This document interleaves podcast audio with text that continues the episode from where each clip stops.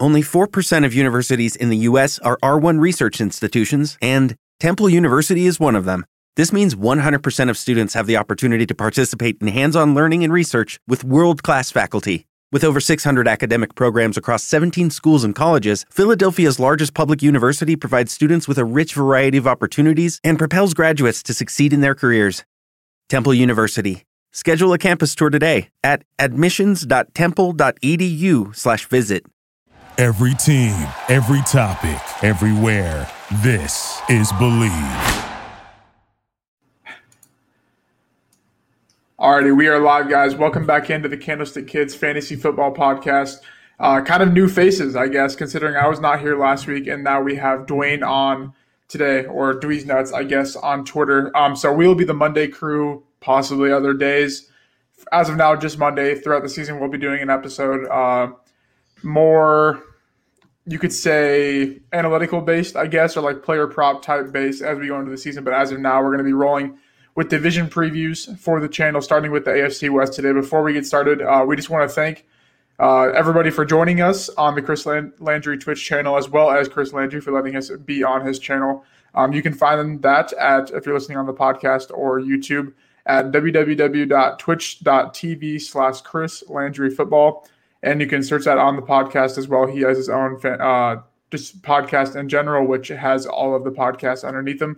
Um, you can go to www.landryfootball.com. You can see all the podcast pages as well as scouting reports, as well as the uh, paid package on his website that he offers as well. Um, there's everything from fantasy football. Uh, we are the only fantasy football channel on the podcast to high school, to college, all the way to normal NFL recruiting, to NFL draft, to free agency. You can go back and listen to Dwayne's uh, high school recruiting uh, when he was going to go pro, but obviously that didn't happen. But besides the point, you can go listen to other players. Move up knee last minute. Come on. Yeah, for sure. Alrighty. Um, but yeah, basically that's it. So go to LandryFootball.com or search the Landry Football Network on Twitch or just on podcast. But Dwayne, how are you doing, man? First time being a a live fantasy footballer guy, if that's what you want to call it. How how are you doing today? I am literally as nervous as I've ever been to do anything at all Mr. Kacer. No, I'm good. You know, I'm doing the same thing I've done every day since March, which is just just uh, playing fantasy football. I got two drafts going on right now, so I'm kind of in it. I'm loving it. Absolutely. I mean, we got three, three and a half weeks. I think as someone tweeted today before football starts. Um, we are yeah. we are in redraft draft season right now, and as much as it's fun to talk dynasty all summer long, this is my jam. Give me that redraft, baby. Yeah, I I kind of feel like that too. I feel like I um I don't want to say lost interest in Dynasty, but as the summer went on, I just stopped checking my rosters more and like was just mm-hmm. kind of over it, I guess. So yeah, I'm definitely with you on the redraft, uh, the hype train, I guess. Um, so that being said, we'll hop right into it. First, uh, you can see our draft guide at tckpod.com, uh, our projections, write ups, et cetera, et cetera. Tons of stuff on there to get. We have other packages you can buy in season. You can uh, have one of us and Sky and the commish boys, uh, Chris and the others that come on here, help you with your league throughout the season. We have a Discord channel, stuff like that. Questions get bounced around quite a bit. Um, yeah, so it's just good time. So go down to tckpod.com and get that going. Alrighty, AFC West, Dwayne. Let's hop right into it here. The first team on the deck, the Denver Broncos. My Denver Broncos, as you can see in the background here. So, I mean, I'm just going to start off we'll just do but for every team we can just start this since we're the first one. Are you buying or selling the Denver Broncos for fantasy football? As a team overall, I think that's a, a good way of putting it. I am I'm selling as a team. And what it comes down to for me is, and, and I've been saying this all summer long, is um, I don't know if Drew Lock has it. Like I don't know if he's mm-hmm. good enough. There's there's no excuses left, right? They bring in a new offensive coordinator who's going to set the field up for him to be able to succeed easily.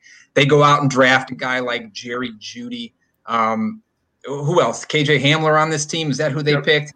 They go out and get Melvin Gordon, bring him in onto this team to, to complement Phillip Lindsay. There is no excuses left for this kid. Either he's going to do it or not. And to be honest, I, I haven't seen enough um, from him to be able to say I'm buying the whole team. There are pieces here and there value wise that I'll take, but I can't I can't buy the whole team. I assume you're buying the team.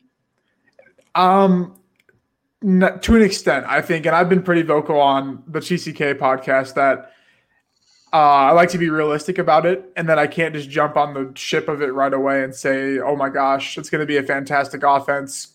Every single piece is going to be great uh, this year. This is a redraft specific podcast. Now, Dynasty, I, I get there's uh, hype and value to be had in Dynasty, but I think redraft we definitely need to settle settle down a little bit. I've been saying that it's probably a next year thing more so than it is this year. And to the point of we don't know with Drew Lock. The thing is, we we don't have anything to go off of. We have five games last year against crappy defenses, which he performed average. Take that with what you will. There was one game where he finished yeah. QB seven, one inside the top twenty out of all five of those. Yeah.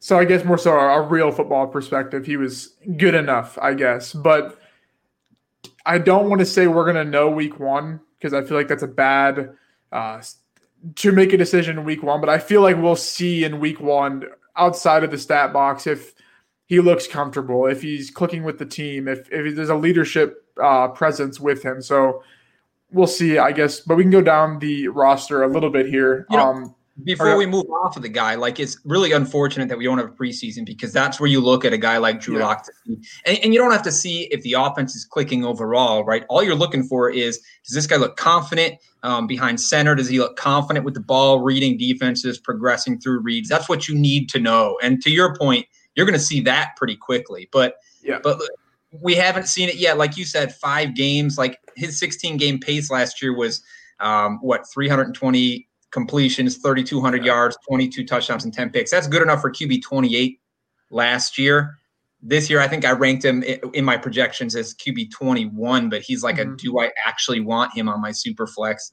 I don't know. I, I, mentioned, you know, Pat Shurmur, the new offensive coordinator. I will say this about Pat Shurmur.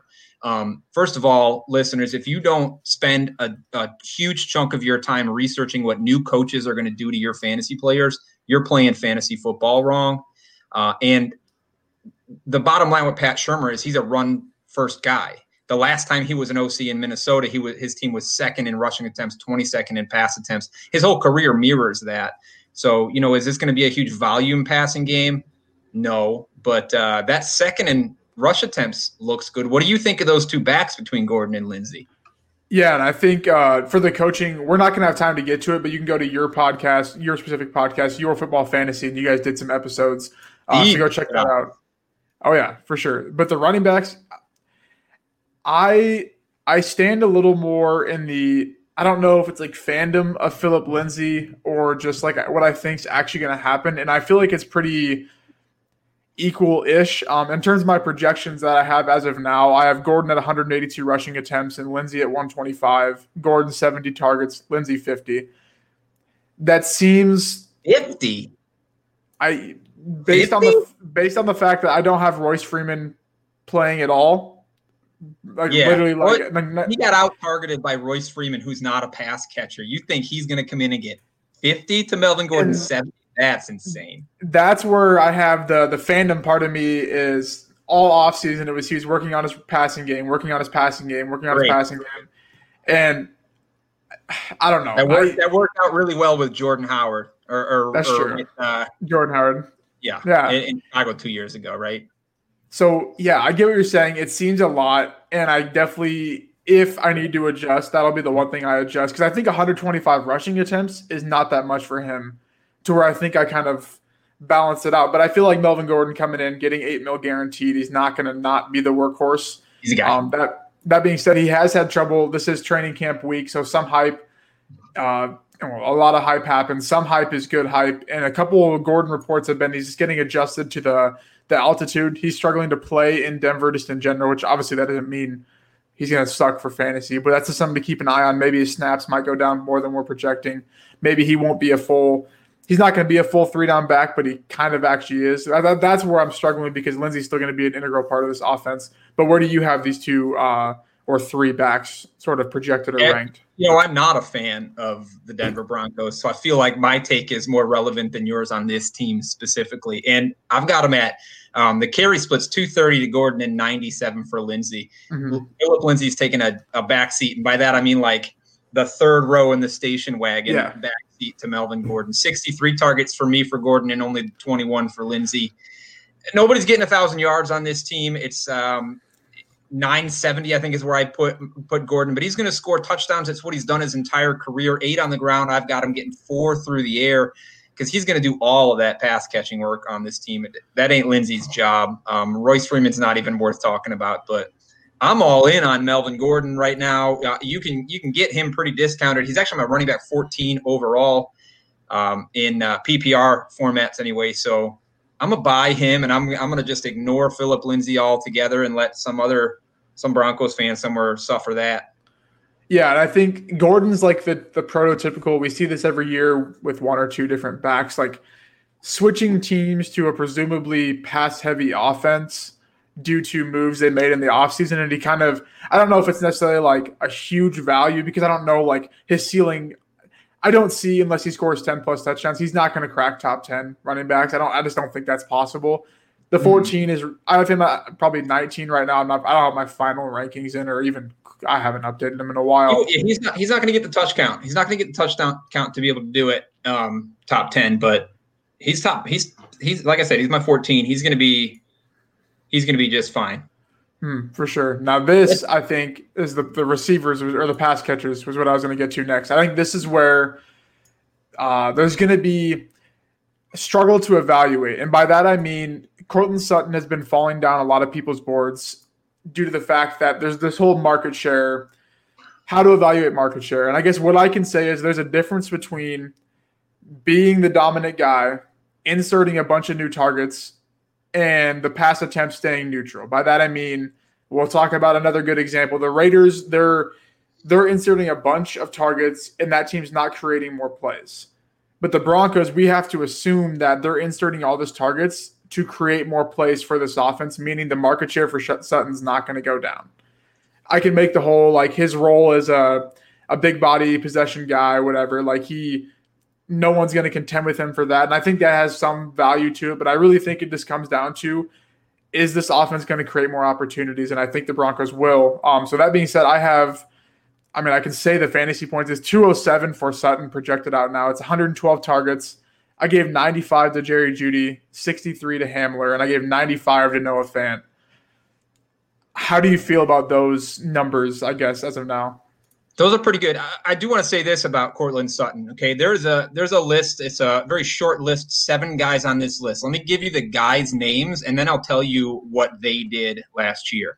It's Kenny Golladay, Mike Evans, Michael Gallup, Chris Godwin, DeVante Parker, Amari Cooper, and Courtland Sutton. Those are some big names. That's a big group to be part of. Those are the only guys in the league last year who had hundred or, or more than hundred targets and at least 15 yards per catch. Courtland Sutton landed there. All those other guys were a wide receiver one in a week somewhere along the line. Maybe not Gallup, but those other guys were studs. Courtland Sutton has done everything, everything he's been asked to do. And uh, it, the people out there that are saying Jerry Jeudy's going to come in and immediately take over, uh, they're they're blind to what Sutton's done. I mean, he he's uh, he's a great talent, outrageously athletically talented. I've got him going over 100 again, just like you. The split is pretty even between um, what I've got and what you've got between Sutton and Jeudy. I would caution people who are buying the KJ Hamler thing, though. I don't think Hamler's going to be much of anything on this team at all. Uh, I think I'm at 30, 40, 35 targets somewhere in there. I do think DaeSean Hamilton is going to have a nice little resurgence, uh, playing some of that slot role. Uh, as well, but you know, it's between Sutton and Jeudy who you're going to take. And and to be honest, the eight where the ADPs are right now, I'll take Sutton where he's fallen. Um, but I'm not touching Jeudy. I wouldn't take Sutton at too much higher in AP, ADP um, that he's at right now either, just because, again, I'm, I'm not sure what this offense is passing offense is going to be. But uh, yeah, you're right. Sutton's got Sutton's going to lead this team in receiving work, targets, uh, yards, all of these things. So good on you there. What about uh, Noah Fant? This is a guy that I've kind of bounced back and forth with how I think this is going to work, and I think I, uh, I, I guess I'm above what I thought I was going to be at 180 fantasy points, 95 targets, 889 yards, right around 900, and five touchdowns right now. So I feel like I'm high on him, but am I am I really super high on him? I guess in general. Um, yeah, you are too high on Noah Fant. Here's why. Look, Noah Fant last year, before Drew Lock comes in, 4.8 targets a game. With Drew Lock in there, 2.8 targets a game. He went from three to two catches per game. I mean, he's, he was on pace with Drew Lock, the, his current quarterback, for uh, to be the 25th tight end in targets. Like, I don't mm-hmm. think Drew Lock is a tight end fan. I don't think that's where he's looking. Maybe the offense wasn't designed to go there, and Flacco just, you know, you know his hard on for tight ends, so maybe he was doing all that work on his own. But I don't expect a, a lot from Noah Fant. He's one of these, you know, if I'm looking at bust potentials at the tight end position, it's absolutely got it. No offense on that list, just because the volume, I don't think the volume is going to be there. And again, you add guys like Jeudy, you add guys like Hamler in there. Melvin Gordon is a pass catching back. Um, you know, neither of the two running backs last year had a ton of work coming out of the backfield. Melvin Gordon can bring that aspect to the team. I'm not. I'm selling Noah Fant all day. You know, if I had him in a dynasty somewhere, I'd be trying to sell him for the, the value people think he's got. For sure. We got a question here, and then we're going to move on to the next team. So from NBA Rigged, you got this question: Do you have Sutton having or projected to have more or less fantasy points per game than last year? He had 13.9. I uh, just checked. I'm projected for 12.9. So obviously the answer is yes. But kind of what we've been talking about is I still think that I just still think that it's still like a neutral. If I had because projections don't projections mean something, but when it comes down to final rankings, we still have to adjust here and there. So I, am going to say projections are perfect, Lukas. Well, perfect. yours are perfect. Yours are perfect though. But so I'm going to go neutral, but projections say less right now. What did you say he had last year per game? Thirteen point nine in PPR. Yeah, I got him at eleven point five in PPR. So, uh, so yeah, I've got him going down just because you know he's going to give up some of that target share work. He's going to get some, give up some of that touchdown work. I know he didn't score a ton of touchdowns just six, but this passing offense didn't score a lot. Um, so I think some of that goes other ways, you know, for sure. This year. Yeah, Good question. Appreciate appreciate the question. And we got one more here, kind of Broncos, kind of I guess in general. So in standard scoring, Sutton, Ridley, and A Rob rank them. So I I'm pretty big on Ridley this year, but in standard I'd have to adjust. Um, actually, I don't know. You go first, I guess. This, this is a tough one in standard. Standard scoring? Yeah. Um, this is easy for me. Uh, Allen Robinson, I have ranked inside my top uh, 13, 12, 13, somewhere around there. Ridley is in the very next tier, probably around 16. And um, I have Courtland Sutton ranked 20, where is it? 38. So it's it's not close. Allen Robinson far and away is okay. the winner here for me. And you can't you can't ignore Calvin Ridley's touchdown work. Sutton's, yeah, yeah. Sutton's far off, far off the mark. And the again, the only reason I take him is because his ADP has fallen enough that his ceiling is worth having.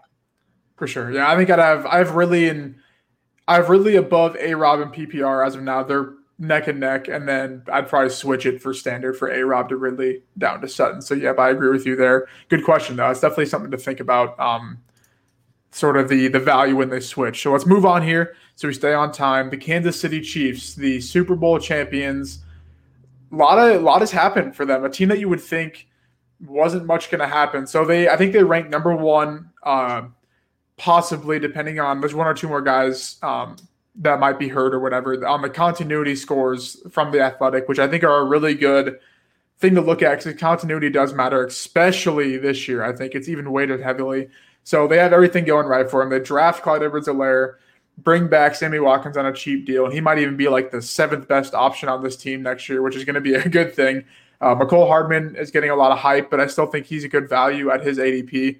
Um, Tyreek Hill, Travis Kelce, Patrick Mahomes. So where where do you want to start here? Um, I mean, is Mahomes? I guess is Mahomes your quarterback one? Yeah, he's my one. He's my one. Although I will say that I have four quarterbacks in the first tier, and I wouldn't be surprised if any one of them finishes one. There's, you know, there's just a little variability in all of them. But yeah, you can't not rank him one just based on what he and Reid have done over the last 2 mm-hmm. years. Is uh, I'm not buying the the, the storyline that when he came back from injury, his per game whatever was no. shut up. I'm not interested in hearing it. He's the one going who, into this. Who are the other? I'm assuming it's Lamar because I have Dak in my tier one. Is it Dak and someone else or? My rankings go Mahomes one, Dak is two, okay. Um, Lamar's three, and I got Kyler at four. Okay, yeah, I think I have Russ at four, Kyler five, but yeah, so I think I have Lamar at one, and it's it's off the basis that not the fantasy production for Mahomes dipped, but the team efficiency dipped. Not that it wasn't good because you can't sustain 55 touchdown team efficiency year on year out. They could easily throw for 55 touchdowns, but I think it's just we have to make them a good offense and not a great offense when we project every single year because in reality the probability says you're going to be good and not great year in and year out. But I agree that um, I guess on top of that, do you say one quarterback leagues, your main, your main, your normal PPR one quarterback leagues? Are you super anti going quarterback in round three, or is there kind of you kind yeah. of work around that at all? Okay. Yeah, I'm a t- I'm around 10 QB guy. And in one quarterback league, good. I mean, there's so many guys. Like I'll take I'll take Philip Rivers late. You know, mm-hmm. I, I, you don't need to draft him to the 14th round, and I think he's going to be just fine this year. But um, yeah, I think just this year and some of the I've done 45 drafts so far, and I've tried taking quarterbacks early on, so I'm doing it a little bit here and there. And Mahomes is certainly a guy that you reach on just because uh, both his ceiling and floor are so ridiculous. But uh, Mahomes is who Mahomes is. Let's let's move on and let's talk about CEH sure. because I think it's a more right. interesting conversation. You know, Damien Williams leaves, and all of a sudden, people for whatever reason are really confused about what to do with CEH. For me, it was easy. Um, he got a boatload of work. He is now in a PPR format, my running back 10, uh, because look, last year, say what you will about the running backs in Kansas City. They got 32.1 touches per game last season. That's top 10 in the category. Now it was spread across LeSean, Damien Williams. Guys missed some time here and there. So there were a few guys that did it, which made it look like no running back for Kansas City was that good. But they they touched the ball a lot. So really it just comes down to what's the share going to be? I decided that I want to give the total touch share. I want to 70% of that go to CEH, which might sound really high, but you know, when Kareem Hunt was there, a guy that Andy Reid really liked, was super athletic and can do a lot of things for that team. Um, he had 97% touch share in 2018 before he left, and 81% touch share over the entirety of his rookie season in 2017. So I think 70% touch share is conservative and 70% of those touch touches going to CEH puts him as my 10. So I you know, I don't see his floor being outside the top 14. What do you think about this kid? Well, he is my RB5 in Whoa. PPR. Yikes. I mean, because hashtag fade Dalvin Cook at all costs. But I it, it's crazy to say this because like I'm big on like probabilities and numbers and like using that to like value players, and I don't see a way he's not in the top ten. Like I I just I don't know. I just visually like can't think of a way. Obviously injury like for any player, but I just if he plays, eh, say he plays 60% of the snaps. That's what 16 17 touches a game. Yeah. In the More Chiefs offense as the third t- and touch order which but that means that he's the second least game plan for. Like, I mean, I don't know. It's it's I have at 160, 160 rushing attempts and 80 targets right now at 245.1 fantasy points, PPR fantasy points. So I feel like I'm low, but like I, I think the rushing work is where we'll get disappointed in terms of I think DeAndre Washington's going to have a pretty significant role in an actual football standpoint. He's a good fantasy pick just for a handcuff or whatever, but I think he's a good have, football player. Like, yeah, let's and, yeah. him. He's a good football player. And I, I mean, he has the shower narrative of Patrick Mahomes at Texas Tech, so that's there too. I have him for I have Washington for 55 rushing attempts. This was pre Chiefs camp because I have like Darwin Thompson 40 and Darrel Williams 30, so I'll mess around with those. But do you? I guess um how like total touches, how much do you have projected, and where do you think like his floor and his ceiling are?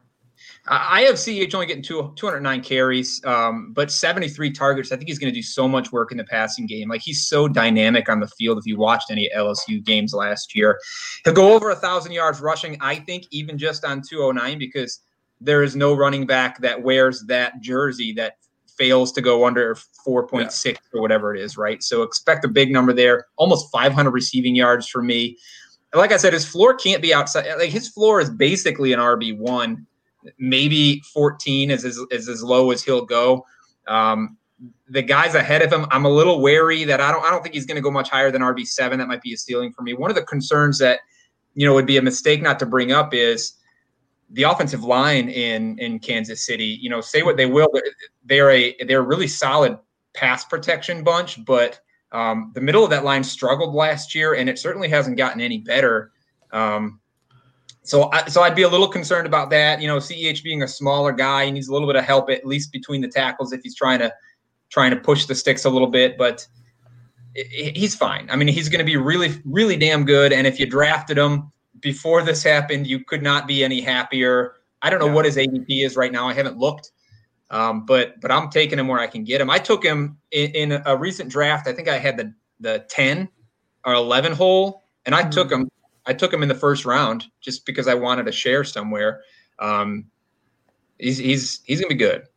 Yeah, no, I it, it's crazy that that all like that one player that hasn't played a full season and wasn't a starting running back prior to last year made that much of an impact in in in a rookie's projections, you could say, or just a player in general. Um, staying on the topic of projecting, I guess a Chiefs player, Mecole Hardman. Is it is he is is he a thing this year, or what, what do you think? Look, I'm concerned. This is a guy that every time I see him, you know, wherever it is, 11th round, 12th round, I get really excited for a second, but right before I hit that button, something stops me. The bottom line is when, there were injuries, a lot of injuries last year, but when Sammy Watkins, Tyreek Hill, and Mecole Hardman were all healthy last season, uh, which was supposed to be Mecole Hardman's breakout season before this year was supposed to be his breakout season, uh, he had two targets per game when those three guys are all yeah. on the field. There, there's there's just so much going on. And Sammy Watkins, man, Sammy Watkins is really good. He, you know, he doubled Hardman's target count on the season last year, 6.9 targets a game for Watkins and only 7.4 for Hill. Like the team likes him. Mahomes likes Sammy Watkins. They brought him back, even though everybody in the fantasy world were hoping that they just kind of let that contract expire, uh, let him go away. They did that for a reason. I'm so hesitant to to jump on Hardman just because what's going on there. The other guys on this team, um, you know, if it's a dynasty all day because Sammy Watkins is getting older, he's going to be gone someday. But it ain't today. It ain't this year. Mm-hmm. No, I'm i fake. think. Yeah, I, I agree with the whole like. My projections can say whatever. I'll continuously rank Watkins ahead. I continuously won't draft Hardman just because I guess the way I, when, when are you going to start him? When are you going to know to play him outside of when Watkins is hurt? And even when Watkins is hurt, when are you going to play him? He's not a guy that like if a player gets hurt, his role his role goes up obviously, but he's not like okay now he's getting seven targets. That's like not the player he is. So I, I agree that it's just a it's just a uh, the, the, the famous good best ball pick, terrible uh, redraft pick, and I yeah. guess I'm you know, I, I almost said that, but I feel like I've said it a thousand times. Yeah, I hate saying it. Nothing at all to me. Yeah. But he is that. He is an extraordinarily explosive player. If Tyreek Hill wasn't on this team, he'd play the Tyreek Hill role in a heartbeat. Um, he can score on any given play. The bottom line is uh, he just doesn't. They don't look his way. So I'm I'm I'm off of him. Um, but speak, speaking of Tyreek, like Tyreek's my number eight this year. I love Tyreek Hill. The only thing that can stop him is him getting hurt. That's it.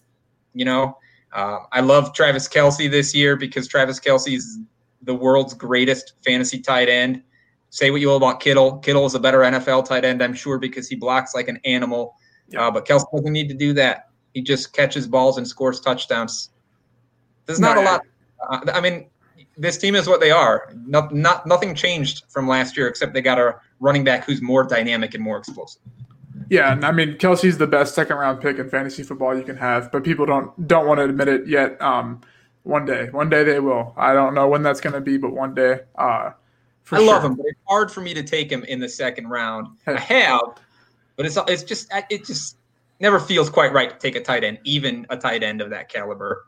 Yeah, and then the you get like 18 points a week in your tight end spot, and you're like, that was a good pick, and then you just you just move on with your life after that. So yeah, I guess that's really it for them. I mean, Watkins, Easy. his eight, yeah, his ADP is good enough to take a shot on, I guess. But outside of the core three and a half with CEH, I guess if you want to pay for the ADP, they're pretty chalky in terms of uh, how to evaluate their team. Avoid Hardman. You so I got a bust in Noah Fant on our first team. I got a bust in Mecole Hardman on our second team. I can yeah. see if I, see if I find one on this next team for you. Alrighty. That being said, next up is the Los Angeles Chargers the Hard Knocks ADP Risers uh, episode two will be out tomorrow, I guess. Um, Can I tell you how uh, mad I am here? Yep. I, I steal my cable from somebody and he cancels his HBO account this year. And I found out when I tried to watch the first episode.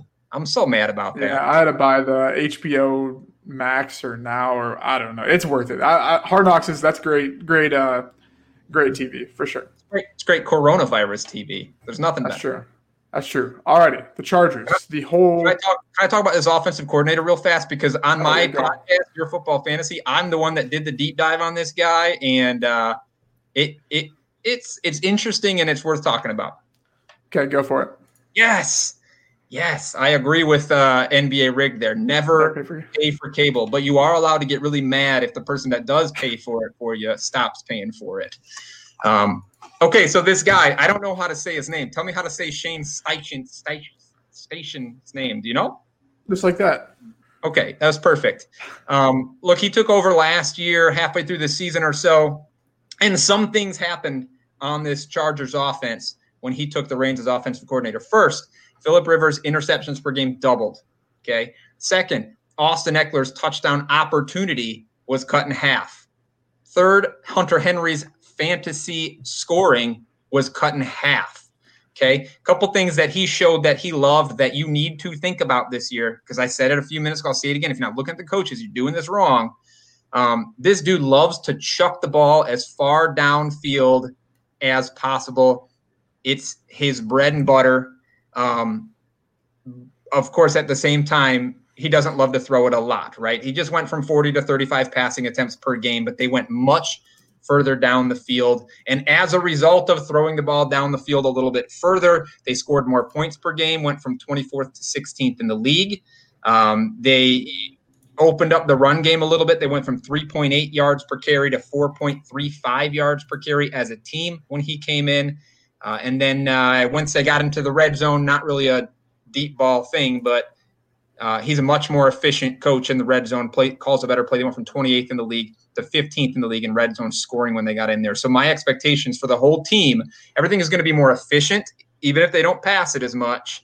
Um, and there's going to be a lot of turnovers for our boys Tyrod Taylor and Justin Herbert because he's going to take way too many risks for if he was willing to chuck it like that with Philip Rivers, who has a long history of throwing interceptions, you better believe he's going to chuck it with these two young kids, uh, and they're going to pay the price.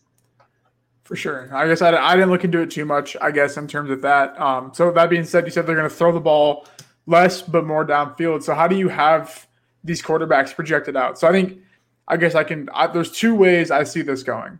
Their first six games, I think they have a pretty easy path to three and three, two and four. So I cut the split there in terms of Tyrod will be benched after week six. So the, the split is six and 10 for games played for uh, six Tyrod, 10 Herbert. But I think this defense is good enough to where he could make it all the way to week 10 and it'd be 10 Tyrod, Herbert six. So I, I don't know if you did like uh, a theoretical split where you went through the schedule or you just slice it in half or. I, I, as a as a rule, when I'm not sure, when it looks like or a situation like this or a situation in Miami, what I always do in my projections is split it at the bye. I say after the bye, the rookie's going to come in. Uh, and what is their by like week nine, something like that? I think that, yeah, because that'd be the week ten. Yeah, yep. Yeah. So it's a near near even split for me, nine seven split for me. Um, and, and to be honest, like I don't think either of these two quarterbacks is going to be any anything special this year you know, I'll, I'll give Tyrod Taylor 2,000 yards in nine games, which is fine, but 11 touchdowns, 10 touchdowns for Herbert in his seven games. Like, they're not going to score a lot. They're not going to be worth your redraft time at all this year. Um, ignore in Dynasty, totally different story. Love me some Justin Herbert in in Dynasty. You know he's going to run the ball plenty. He's a he's a very athletic dude, but uh, not not for redraft purposes. No, thank you. So then, that being said, we just got a question here, and I'll pop it up. Austin Ekeler is a very, um, what's the word, confusing guy to uh, project this year. I think. I think there's people that fall back to the like target the running back, which is lazy analysis. Like no quarterback targets the running back; they target the better players in their team. And then there's the whole like, yeah, exactly. So, I mean, the question is, do you have Ekeler uh, for more projected for more touches this year than last year. He had 202 last year.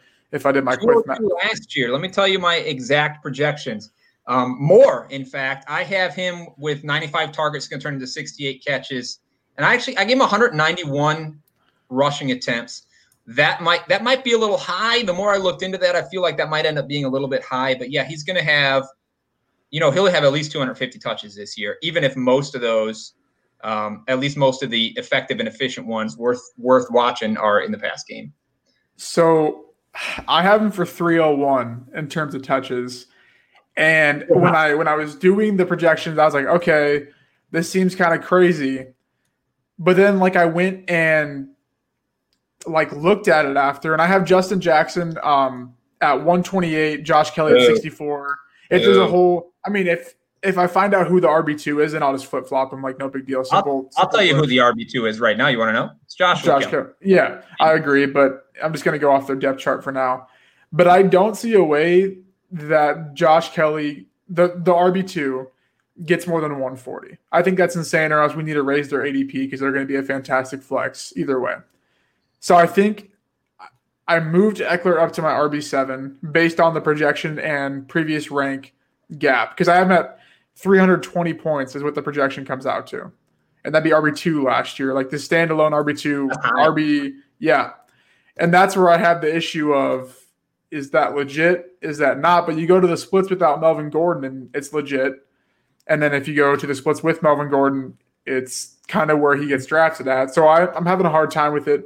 So the answer is more. I think it's easily more, but it's the question is how much more because that's what we're trying to evaluate when it comes down to draft time. Look, your boy, your boy Steve, Shane Steech, Steechy, Steeching, whatever his name is, that OC. Um, what he what he seemed like he he very much favored Melvin Gordon in the run game, and part of that is because he likes a power run game. Austin Ekeler's not that. The mm-hmm. split you mentioned him after Gordon came back. You know, Ekeler had zero rushing touchdowns, eight of 11 of his games with uh, less than 3.2 yards per carry, four carries on the goal line after he came back, next to Melvin Gordon's 13 carries on the goal line. His attempts, his yards, all and his fantasy points, all of those cut in half when Gordon got back, and Stain whatever his name is, um, they got it. They got even worse when he took over because that dude likes a big back. That dude likes a power run game. Joshua Kelley is a nice size and skill set comp to Melvin Gordon, a whole lot better than Austin Ekeler is. By the time Justin Herbert takes over, Joshua Kelley will be the lead ball carrier on this team, not the running back. Ekeler's going to be in a lot because he's going to catch a lot of passes like he did when Melvin Gordon was in there, but it's going to be Joshua Kelley running the ball uh, most often as, a, as the ball carrier. He's going to be a far and away better ball carrier than Ekeler. I don't want anybody to hear me say he's going to be a better running back, a better, better fantasy asset. None of that. I have him at 41 and I have Ekeler at 13, but he is the better ball carrier on this team. He's going to be the lead ball carrier. Fair enough. I, I think I think it's definitely a fair take. Um, so the, the, we had another question. Um, so he finished his RB six last year. Uh, with the increased touches, where would you project he finish? So obviously, I, I haven't projected as the RB two, but like I said, um, projections are more of an indicator of what can happen in different different percentages of outcomes. I would say, I think due to the pass catching work, he's locked in RB one in terms of one to twelve. For me personally, I would say he's in that like five to like nine range. Um, I, I get that it could be a little high, but I think that's pretty safe floor slash ceiling. I I don't think there's a way he gets past Zeke, Saquon, and Kamara. That's just it. You'd, a lot would have to happen for that because he would have to match their production, be on a worse team, and they would have to do worse than them. So I mean, it's a whole string of events. So I would say like the RB five to nine range. Um, he's a very very safe slash good pick to pair with sort of a risky RB turn guy like Jacobs, Kenyon Drake, if you like the running back, running back, if not Julio, Michael Thomas, guys like that. Real quick, well, uh, let me answer this because your answer's wrong and my answer's right, and this guy needs to know the truth, Lukas. He's going to have more touches, but his touchdown opportunity is going to go down so much um, that he's going to finish worse than he did last year. He's outside the top 10 or 12 for me. I don't. I don't remember what I just said. He's at 14 or something. He's going to be fine, but look at eight eight receiving touchdowns last year. I don't think he has that just because I think this pass offense stalls when it comes to scoring time. I don't think those quarterbacks are going to throw a lot of touchdowns. It's not Philip Rivers in there anymore, mind you. Um, and Joshua Kelley is going to be the guy that gets the opportunity to score with the ball on the ground just because Austin Ekeler is not very good at that thing. We got to hit these uh, wide receivers and tight ends real quick, shall we? Okay. And then we got to move yep. on. We are running out of time, bro. An hour's not long enough. Who thought we could do this? I know it's it's fast, but all right. The receivers. I mean, from my standpoint, it's Keenan Allen, and leave it at that. Um, so, oh. I mean, I Hunter Henry's just injury prone. He not going to get over. It's it's mini Evan Engram in terms of the injury sort of situation. But Keenan Allen, what's what's your take? Um, do you believe me in the fact that if you play the slot and you're dominant for five straight years, it doesn't matter, or are you fading due to honestly a more efficient quarterback coming into this team? Keenan Allen is a great wide receiver in the NFL. He's never been a great fantasy receiver because he doesn't score touchdowns. Same problem that Ekeler has. This team mm-hmm. is not going to score. This team might be the lowest scoring offense in the league by the end of the year, which hurts him greatly. Um, I have him at 33.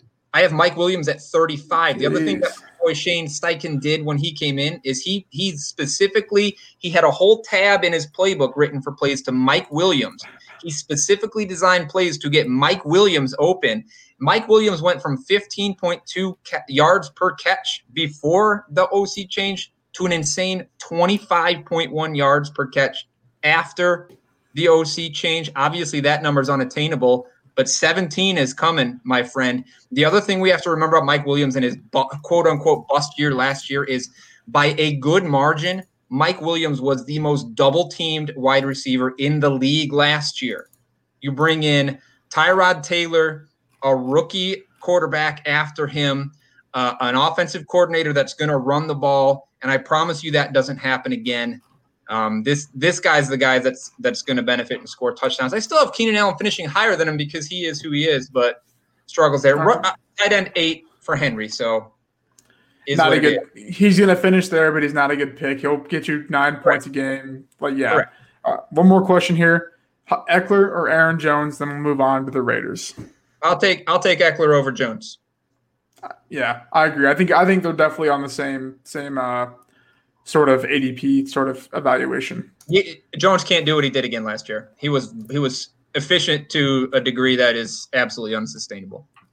Fair enough. Alrighty, the Las Vegas Raiders. I okay. I so I have a very um I want to say realistic, but that might be too like I guess cocky is the word.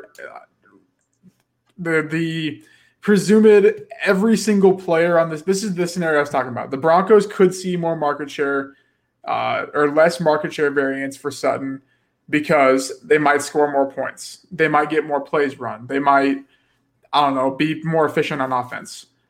The Raiders, however, aren't going to run. They're not going to find a way to run more plays out of this offense. Derek Carr was one of the most efficient quarterbacks last year. He has been his whole career. None of this is changing. Now we have reports that Edwards is going to start over Renfrow, who was their leading receiver last year. Now Williams might not be the starter. Agholor is running with the ones. Ruggs is going to play all over the field. Josh Jacobs apparently is going to catch 60 balls because his team's going to run 100 more plays, I guess. So per, for me, this Raiders team is if you take one player, if you have to take one player, gun to your head, Derek Carr is who you take, no one else we we broke down not on here but on on uh, just a separate podcast the whole Josh Jacobs thing. Yes, he's one of the probably the top five pure runners in the NFL. Fantastic running back, but in order for him to catch more passes than he had or to get more targets than last year, not only would Hunter Renfrow have to repeat at 74 targets, Darren Waller would not have to go up. Ruggs, Bryan Edwards, Richard, and Lynn Bowden would all have to stay below Hunter Renfrow. I get that might be confusing to like visualize in your head, but for him to increase, the others will have to decrease from last year. And I don't think the highest receiver on this team when they go out and draft two is going to be 74 targets. So, I mean, go your take on the Raiders. I guess do you have are you taking any of these guys or kind of how do you feel? I mean, so like the, under Gruden, here's Derek Carr's yardage numbers. First, he went 4,049 yards, then he went 4,054 yards five yards difference year over year. He went 19 touchdowns and 21 touchdowns. So like this is about what he's going to be. I gave him a little bit more this year in the projections because of the investment they made in the passing game, but not much more. You said it like there's very little about this offense that's going to change. They're not going to all of a sudden come out with, you know, a whole new offensive scheme or find a way to run, you know, it's 40 more pass attempts on the season or anything. It is what it is. Um, I've got Derek Carr at my 20. He's a guy that you flirt with for your super flex quarterback too, yeah. but his touchdown numbers are always going to disappoint you under Gruden, even if his yardage is uh, solid somewhere in the top 12 in the league each year. You hit it on the head with Jacobs. He's my 19 in PPR, although he's my 12 in standard. I think he's going to, I have him projected for second, only behind Derrick Henry for the rushing title, 1,300 something yards, because they're going to use him and use him and use him and use him. Um, I don't, I don't buy Bryan Edwards for uh, half a minute. I mean, I don't know. Bryan Edwards is worthless, but so is Hunter Renfrow, and so is Tyrell Williams. I have Williams at 72, Rug or uh, Renfrow at 73, and Bryan Edwards at 98. Now, Ruggs is Ruggs is uh, my highest ranked guy on this team. You you know how I, you may not remember, but you know how I feel about Ruggs. I don't think he's a he's anything to to throw a your underpants at. I don't know how to say that yeah, without swearing yeah. a lot, and I've been told to keep my mouth clean. but, um, I got Ruggs at at 40 right now. You know, I wouldn't. I, I might draft him at his ADP because in in um, full league ADPs he's going he's going pretty late after plenty of plenty of rookies, and Ruggs is right up there near the top of the rookies for me. I think maybe Pittman and Jefferson are the only two I have finishing higher than him, but it's all pretty close. Uh, but the most interesting piece has to be Darren Waller, right? Like Darren Waller was he's one of four tight ends last year to have 100 targets. He's going to do that again. Um, and if you're in a PPR situation, if it's a tight end premium, like get the guys that catch the ball a lot. Forget Mark Andrews, who catches a lot of touchdowns give me the guy who's going to catch the ball a lot uh, and score occasionally. He was one of five tight ends with a 22% target share last year. Even if that goes down a little bit, I dropped him to a 20% target share. That's plenty.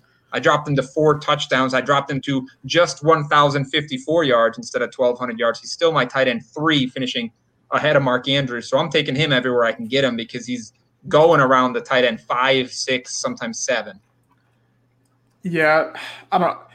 I guess I yeah, I think like Waller might be the only Jacobs. I'm just off because people will make the case that take pass catchers on good teams, and then they'll make a case for Josh Jacobs, completely contradicting their last statement.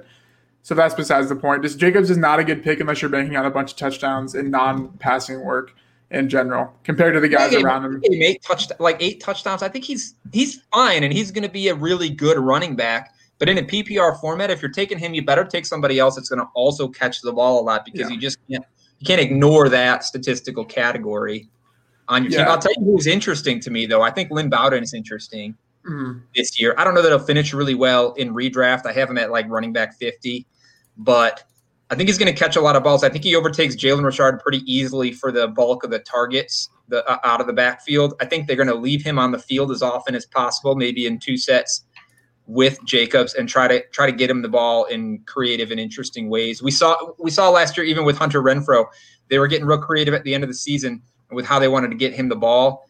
I don't think anybody want anybody even in Las Vegas wants Hunter Renfrow to be that guy. I think they much rather Lynn Bowden be that guy who's who is insanely athletic. So, you know, if he gets 46, 50 targets this year, wouldn't surprise me. Um, and it might be a nice nice like sleeper sort of um, dynasty sleeper for sure. Yeah, I think I, I'll go back to Waller and then we can get kind of wrapped up here. I think he had 119 targets last year. From where I stand, there's no way he repeats that. You admitted it. People that like to argue with me say he's going to get less work. 100 targets is real. I think I gave him like 97 and I'm high compared to people around the industry. Guys that are full time fantasy people have him 80, 85. Like, so I'm fairly high on him, I guess, compared to everyone else. And projections wise, rankings wise, right about the same, just due to the tight end landscape, being the tight end landscape in general. So if we're projecting him to repeat the 119, like I said, the highest receiver relatively has to have around 74 targets. And that was Hunter Renfrow, who kind of like didn't play most of the year, right? So that's obviously going to go up. The whole he's due for positive regression. in the touchdown department? Uh, no, I guess is the answer because he led the team in red zone attempts. Yeah. That doesn't, unless, like I said, unless this team gets in the ball in the red zone more, which they were right above league average. So you're projecting this offense to be basically top 10 for him to get more red zone attempts. He led the team in red zone attempts with Tyrell Williams and Hunter Renfrow to compete with because it's not like Josh Jacobs was getting targeted. So there's just a lot of question marks as to improvement for these players. Whereas I see more the the the downgrade This seems a lot more reasonable. But I do think I could be wrong just because they really could give Josh Jacobs 60 targets and just say screw you to Jalen Richard. Screw you to Ruggs could be what you think Ruggs is going to be. I don't really have a take because I don't know how to evaluate it. I'm Did with you, you on Edwards. I, w- I want to know how you projected Ruggs. Did you? Yeah, here I'm gonna pull it up here. Yeah, I mean, I think it's pretty like safe, I guess, in terms of like a wide receiver one relatively for a team that's going to play quite a bit of snaps. Um, I have him projected at eight rushing attempts for 72 yards and a touchdown, and I've at 75 targets. Okay, and I'm at yeah. 86 targets, leading the team as a wide receiver, which goes 785 and five. Um, I went for 12 rushing attempts, 148 yards. I think he's going to go off there and score twice. Those rushing attempts really help bump him up for me. But uh, there's just you know there's not a ton of passing work. I do I do still have Waller at 109. Like I still have him over 100 because I think he earned it. But four touchdowns. To your point, only four touchdowns. It's not like he's going to score a lot. Give me the catches. Give me the yardage. That's how you're going to score points with him. For sure, I totally agree. All Brian right, anything Edwards, I bust on this team. If you draft Bryan Edwards, you don't deserve to be in your league again next season. Okay. Uh, who was your bust on the Chargers? Was it just kind of like everyone, I guess? I forgot. Let me go look. My bust on the Chargers was probably going to be, I mean, Ekeler, if you're projecting him at the two, but I think he's going to be good enough. Yeah, the whole passing attack, really, probably Keenan Allen, because I have him at 33. But, uh, you know. All right. All right. Fair enough. I think that's good enough for breakdown for for the AFC West for me. Um, so yeah, West. Next up tomorrow, another A. To be honest, I don't know, AFC South. I think we're basically going to do it uh, Monday through Thursday these next two weeks. Uh, that gives us the week before the draft. We're going to kind of recap and, turn, and combine the final sort of week of fantasy push. Um, so we're going to have a lot of questions like we did today. So thank you for answering, uh, or thank you for asking the questions for us to answer. Thank you for tuning in live on the Chris Landry, uh, the Chris Landry uh, podcast network on Twitch. You can go find his stuff at www.chrislandry.com. Our draft guide is on tckpod.com. You can follow us on Twitter down below, Instagram down below. Uh, and if your football fantasy is your podcast, to go check out the coaching changes episode. Um, and anything else, Dad? Episode. It was a it was a month and a half long series, bro. We go oh, episodes. on those coaches we go deep. Yeah, if like you know, if you like uh if you like drunken idiots talking fantasy football at deep into the night, that's my show. Go go check me out. Your football fantasy. We're everywhere. Do do go take a look at this draft guide though. I was in there um, just yesterday, kind of updating some stuff. I put my full projections in there. I projected 400 players, every stat category, all the way. Get in there and do that. Um, go to go to LandryFootball.com and find every like I, have been playing around on LandryFootball.com for about a week now, every day, two three hours, and I still haven't seen everything. This is a mm. they've got everything on this site, man. It's a it's an awesome place to be, and I'm I'm glad to be part of it. I, I appreciate it to Chris Landry letting us be here, um, and you and Sky for bringing me on. But uh, good times, man. This is there's a lot going on. It's a beautiful, wonderful time of year, and let's all cross our fingers real hard that football happens. For sure. All righty. So we will catch you guys tomorrow, Wednesday, Thursday, and I think Friday. The commish boys are hopping on here. Oh, an NBA rigged. One final comment. Let us know when you do your next mock draft. We for sure will. We'll probably do one live or something. That'd be that'd be pretty cool. Hey, uh, did sure. you talk, talk about the listener leagues that we got going on? NBA rigged here probably wants to know about how he can get in on. It. Oh, for sure. All right, NBA rigged. If you go, since if you're yeah, whoever else is in here, I think Sky's in here too. Uh, if you go to our Instagram uh, or Twitter, whatever one you use, if you send in, uh, send a message to Sky who runs the account. He will hook you up with how to apply. I forgot off the top of my head what he what he told us to do. Um, I was on the website but couldn't join. All right, here send send. Uh, we're just we're struggling today. Send a DM over to Sky or Lukas. They'll hook you up, man. Yeah, I'm sorry for our lack of um, professionalism or anything. I'm, I'm, I'm, fixing the website for these guys. It'll be it'll be fine. It'll all be I'll be fine. For now, just uh, bug Lukas at Lukas Kacer on Twitter, Instagram, wherever, and eventually, yeah. or at Kacer underscore Lukas, yeah. whatever it is. He'll get you in there, buddy. We need you in there. All righty. Boom. Oh, there we go. You got it. All right. We'll see you guys tomorrow. Peace out. Only 4% of universities in the U.S. are R1 research institutions, and Temple University is one of them. This means 100% of students have the opportunity to participate in hands on learning and research with world class faculty. With over 600 academic programs across 17 schools and colleges, Philadelphia's largest public university provides students with a rich variety of opportunities and propels graduates to succeed in their careers. Temple University. Schedule a campus tour today at admissions.temple.edu/visit.